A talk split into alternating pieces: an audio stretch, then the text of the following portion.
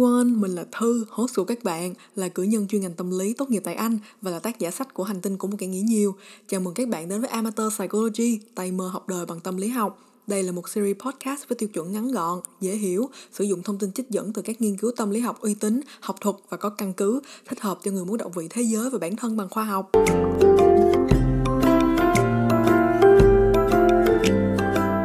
Mùa hè vừa rồi, mình có đọc một bài viết trên Substack của tác giả Rain Fisher Kwan có tên No Good Alone bàn về việc chúng ta có đang quá độ trong việc cổ suý câu chuyện ở một mình.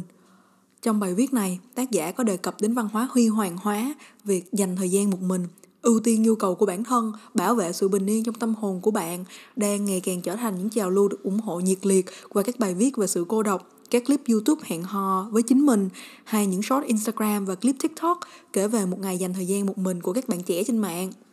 Bài viết này mình đã đọc từ tận tháng 8 mà đến hôm nay mình vẫn cứ suy nghĩ mãi về câu hỏi này, đặc biệt là sau khi đọc bài viết trên báo The Atlantic của Caitlin Tiffany về việc liệu chúng ta có nên cắt đứt tất cả những mối quan hệ độc hại khỏi cuộc sống của mình. Các bạn đừng lo sẽ bỏ lỡ những bài báo này, mình sẽ để link ở phần mô tả của podcast để các bạn cũng có thể xem ha. Quay lại với câu hỏi về việc lãng mạn hóa sự cô độc, là một du học sinh Gen Z và một người đã viết quá nhiều về sự cô độc trong sách Hành tinh cũng gan nghĩ nhiều, trong sách Chúng ta ai cũng cần những dịu dàng, trong episode 11 Thời đại của cô đơn, episode 27 Thoải mái với cô độc và cảm giác không thuộc về. Và trong rất nhiều các trang nhật ký mình tự nhận thấy bản thân cần tham gia vào cuộc thảo luận về sự lành mạnh của cô độc, dừng lại ở đâu sẽ chuyển thành thuốc độc mà ta tự uống một mình. Xa nhà từ năm 17 tuổi đến nay đã 23, mình dành rất nhiều thời gian một mình. Mà mình cho rằng rất nhiều các bạn thanh thiếu niên cùng lứa với mình hay các anh chị đã đi qua một thời thanh xuân đều từng trải qua cảm giác như thể mình là người duy nhất hiểu chính mình và ngay cả những người thân thiết nhất cũng không cùng tồn tại trong thế giới nhỏ bé kinh khủng của mình. Chúng ta có vẻ đều là những kẻ lãng mạn và cực kỳ bi chán không một cảm xúc nào chúng ta cảm nhận là nhỏ bé. Tất cả đều đang được phóng đại lên. Như thể đó là điều quan trọng nhất trên thế giới của chúng ta. Nhưng chúc mừng cả bạn và mình bởi đến cả Taylor Swift còn hát trong bài hát 22 rằng We are happy, free, confused and lonely at the same time. Chúng ta vui vẻ, tự do, lạc lối và cô đơn trong cùng một lúc. Đó là cảm giác đặc thù của tuổi trẻ. Vậy sau khi đã xác nhận chuyện cảm thấy cô đơn là một điều thuộc thuyết vạn vật, câu hỏi mình đặt ra cho episode 77 là bao giờ sự thoải mái với cô độc có thể gây hại cho sức khỏe tâm lý và sức khỏe của những mối quan hệ cá nhân của chúng ta?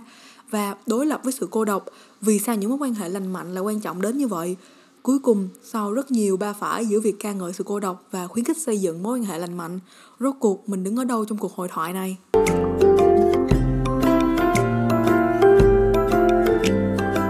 Nếu các bạn cũng sinh ra trong một hoàn cảnh xã hội cơ bản như mình, lớn lên trong gia đình, đi học, đi làm, cùng với những động vật xã hội khác là cha mẹ, anh chị em, họ hàng, bạn bè, đồng nghiệp, chúng ta đều đã xem việc giao tiếp giữa người với người là một điều đương nhiên và phải xảy ra cho sự mạch lạc trong tương tác hàng ngày. Vậy nhưng có lẽ không ai dừng lại và phân tích sự phức tạp cho việc duy trì và nuôi nấng những mối quan hệ xã hội này. Dunbar năm 2003, Dunbar and Sous năm 2007 và Cassiopo và Cassiopo năm 2014 chỉ ra vô vàng những yếu tố đòi hỏi ở mỗi cá nhân trong quan hệ giữa người với người.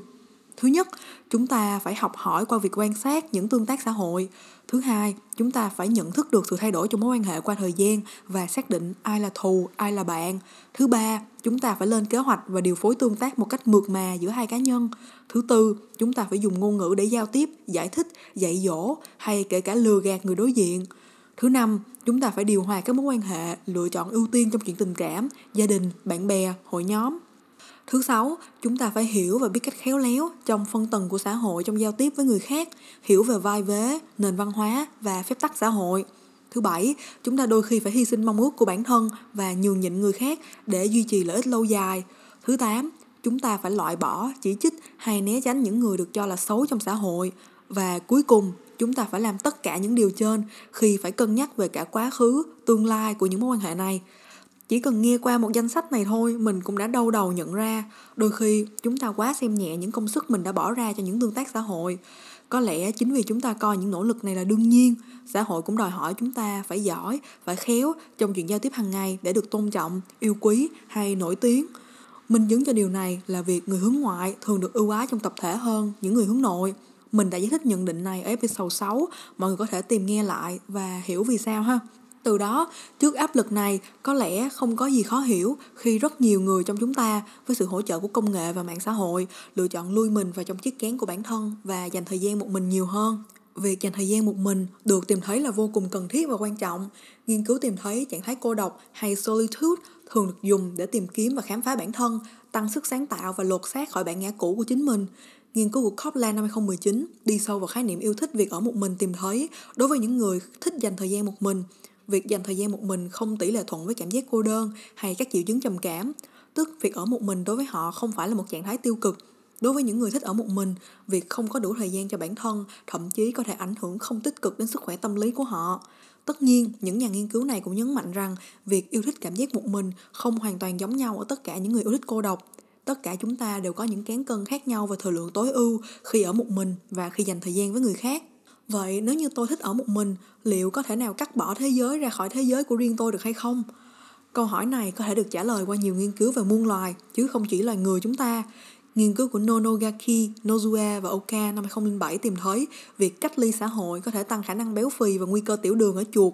Nghiên cứu của Don Jack năm 2004 lại tìm thấy cách ly có thể dẫn đến việc nhạy cảm thái quá trong phản ứng với những tác nhân nguy hại ở chuột.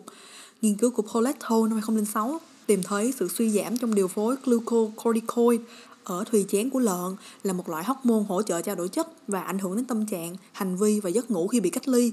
Nghiên cứu của Lyons năm 1995 lên cách ly ở khỉ tìm thấy hormone stress cortisol sẽ gia tăng vào buổi sáng. Ngay cả trong thế giới động vật, việc bị cách ly và ở một mình cũng ảnh hưởng sâu sắc đến sức khỏe thể chất. Vậy đối với con người thì sao?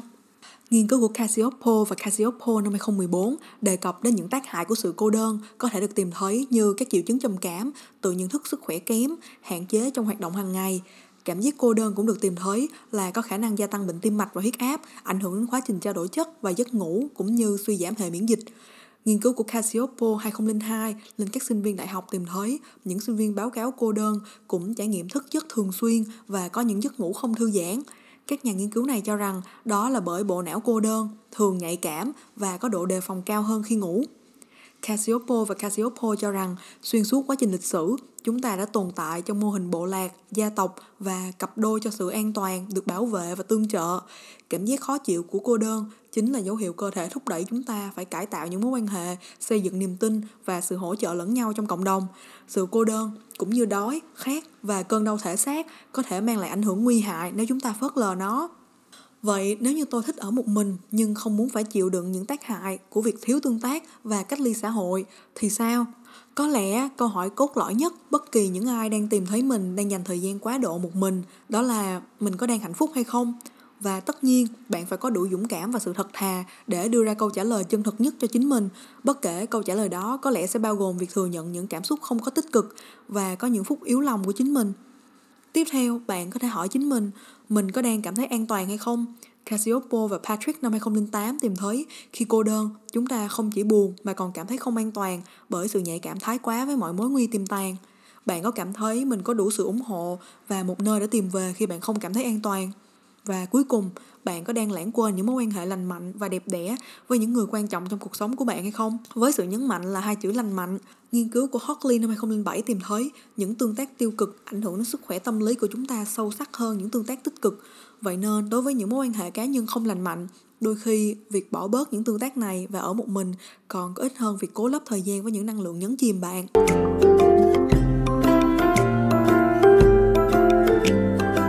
Nếu sau tất cả những câu hỏi trên và bạn nhận ra có thể bạn đang yêu thích cô độc một cách quá độ, bạn không phải là cá nhân duy nhất đâu, đừng lo. Tháng 7 vừa rồi, mình về nhà một kỳ nghỉ dài lần đầu tiên sau dịch Covid. Sau đó mình quay lại Anh và ở cùng nhà với hai người bạn cùng nhà mới. Đó là khi mình nhận ra mình đã cô độc đến nhường nào, đã để bản thân lãng mạn hóa sự cô độc lâu đến nhường nào.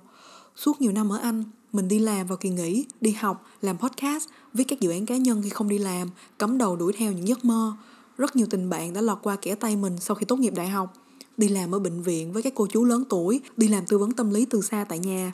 Mình quên mất cảm giác cười to trên đường, trong bếp, giữa một bữa tiệc hay trong quán ăn cùng bạn bè và gia đình. 23 tuổi, ngồi trong căn phòng hai cửa sổ lớn nhìn ra phía xa xa những ngọn đồi và những căn nhà sau sương mù Sheffield. Mình suýt bật khóc nhận ra, lần đầu tiên sau một thời gian dài rất dài, mình không còn cảm thấy cô độc nữa. Có khi cảm giác hạnh phúc, tự do, lạc lối và cô đơn chỉ là một phần của tuổi 22 như Taylor Swift đã hát. Có khi nó lại là cảm giác không thể chạy trốn đi đâu được bởi bất cứ ai trong tuổi trẻ. Chúng ta ai cũng tìm thấy mình trên một chặng đường đuổi theo những lý tưởng. Trên chặng đường đó, rất nhiều những đoạn đường chúng ta phải đi một mình, lại có những đoạn đường chúng ta không còn một mình nữa. Vậy nhưng chúng ta vẫn cứ phải đi tiếp về phía trước, tin rằng những lữ khách định mệnh đi cùng chúng ta đang chờ ta ở tương lai, hay cũng đang đi một mình trên chặng đường của họ. Mình muốn đọc lại một đoạn trích mình viết trong bài đăng của Substack thư hỏi thử của mình gần đây. Trong câu hỏi thứ bảy, chúng ta có phải là những sinh vật cô đơn? Audrey Hepburn nói về bí kíp đạt được nhan sắc của mình rằng để có được đôi mắt đẹp, hãy tìm kiếm lòng tốt từ người khác. Để có được bờ môi đẹp, hãy chỉ nói những lời tử tế. Và cho một phong thái đỉnh đạt, hãy bước đi với sự hiểu biết rằng bạn không bao giờ một mình. Mình đã suy nghĩ rất nhiều về việc bước đi, biết rằng bạn không bao giờ một mình. Có phải Audrey ám chỉ việc chúng ta phải luôn có ai đó đi cùng mình trên mọi nẻo đường, nếu không chúng ta sẽ không bao giờ đạt được bí kíp này. Mình nghĩ và nghĩ rất nhiều, rồi tự xấu hổ cho thói quen dành thời gian một mình quá độ của bản thân. Một ngày nắng ở Sheffield, khi đang sải bước một mình trên phố, ông cụ dắt chú chó Beagle nhỏ mỉm cười với mình và mình mỉm cười lại. Rồi mình nhận ra mình chưa bao giờ một mình, ngay cả khi mình một mình. Sự tử tế của mình lớn lên từ tình yêu và sự dạy dỗ của ba mẹ. Việc quan tâm và luôn mong muốn là sự dịu dàng khi hiện diện trong không gian cùng người khác, được học hỏi từ những người bạn chân thành, sự tôn trọng bản thân được rèn luyện bởi những người yêu cũ, lòng tự hào được truyền cảm hứng bởi các bạn ủng hộ mình. Trên cả những điều nội tại bên trong, mình tin rằng chúng ta luôn bước đi với sự bảo vệ của một ai đó. Một số trong chúng ta tin rằng đó là Chúa, là Phật, số còn lại tin rằng đó là ông bà tổ tiên của mình. Chúng ta có lẽ có thể gọi chung đó là thế lực của vũ trụ. Chúng ta không bao giờ bước đi một mình. Và với sự hiểu biết đó, mình đoán rằng mình đã rất gần với cảm xúc hạnh phúc từ trước đến giờ. Và nếu bạn cảm thấy tiêu đề của tập ngày hôm nay có dòng chữ cùng chúng ta ai cũng cần những dịu dàng thì đó là bởi vì mình đã có luận về vấn đề này trong quyển sách thứ hai của mình trong chương biện minh của cô đơn bạn có thể tìm đọc nếu thích mình mong rằng các bạn thính giả đang ở những hành tinh khác đã thích episode ngày hôm nay và với sự hiểu biết này sẽ không còn cảm thấy một mình nữa. Còn bây giờ thì mình sẽ hẹn gặp lại mọi người ở tập tiếp theo nha. Bye bye!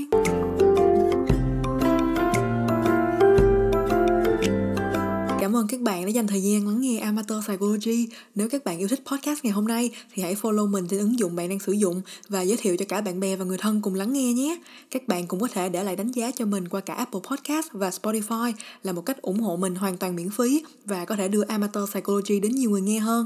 Mọi người cũng có thể theo dõi Amateur Psychology qua Facebook, Instagram, YouTube và đọc tài liệu được nhắc đến ở mỗi tập qua blog của Amateur Psychology. Mọi đường link sẽ được tìm thấy qua website ở phần mô tả. Một lần nữa, mình là Thư, host của các bạn. Chào tạm biệt và chúc các bạn luôn tự bổ sung kiến thức cho bản thân. Goodbye and stay woke guys!